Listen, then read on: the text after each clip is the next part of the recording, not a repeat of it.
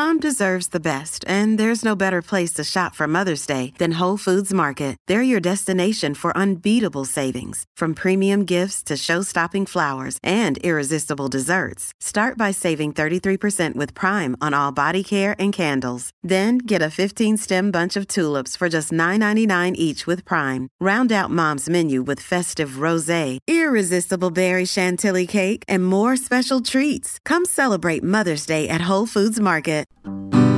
You're listening to a flash briefing from MLive with your host, Jessica Shepard. This is Michigan News from MLive for Thursday, January 27th.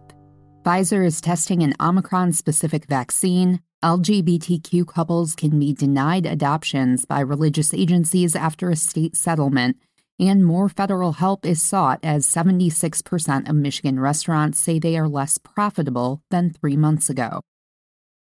A study is underway to evaluate the safety and effectiveness of a new COVID 19 vaccine that's specifically designed against the Omicron variant. Pharmaceutical companies Pfizer and BioNTech announced the initiation of the new clinical trials Tuesday. Their goal is to make available a vaccine that's more effective against the latest coronavirus strain as well as future strains. The trials will involve up to 1,420 participants between the ages of 18 and 55.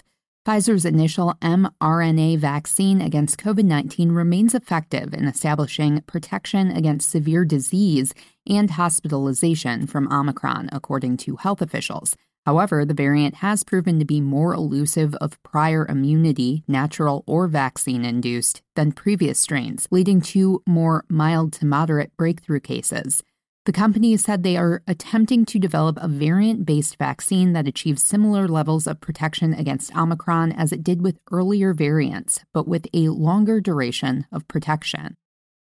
The Michigan Department of Health and Human Services signed a settlement agreement this week, ending a years long court battle against a Catholic adoption agency that claimed the department's non discrimination policy forces religious agencies to, quote, choose between following their faith and closing down a vital ministry.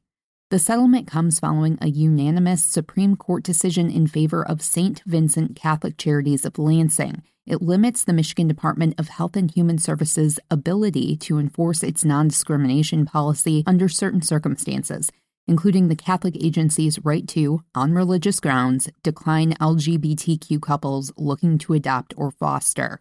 When Dana Nessel took office as Michigan's Attorney General, she settled a lawsuit that reversed a 2015 law stating adoption agencies contracting with the state can decline service to prospective parents on religious grounds agreeing to make it so adoption agencies with state contracts can't turn away prospective LGBTQ parents. Under the prior settlement, adoption agencies could deny adoption services to LGBTQ people only if the children involved were not referred to them by the state.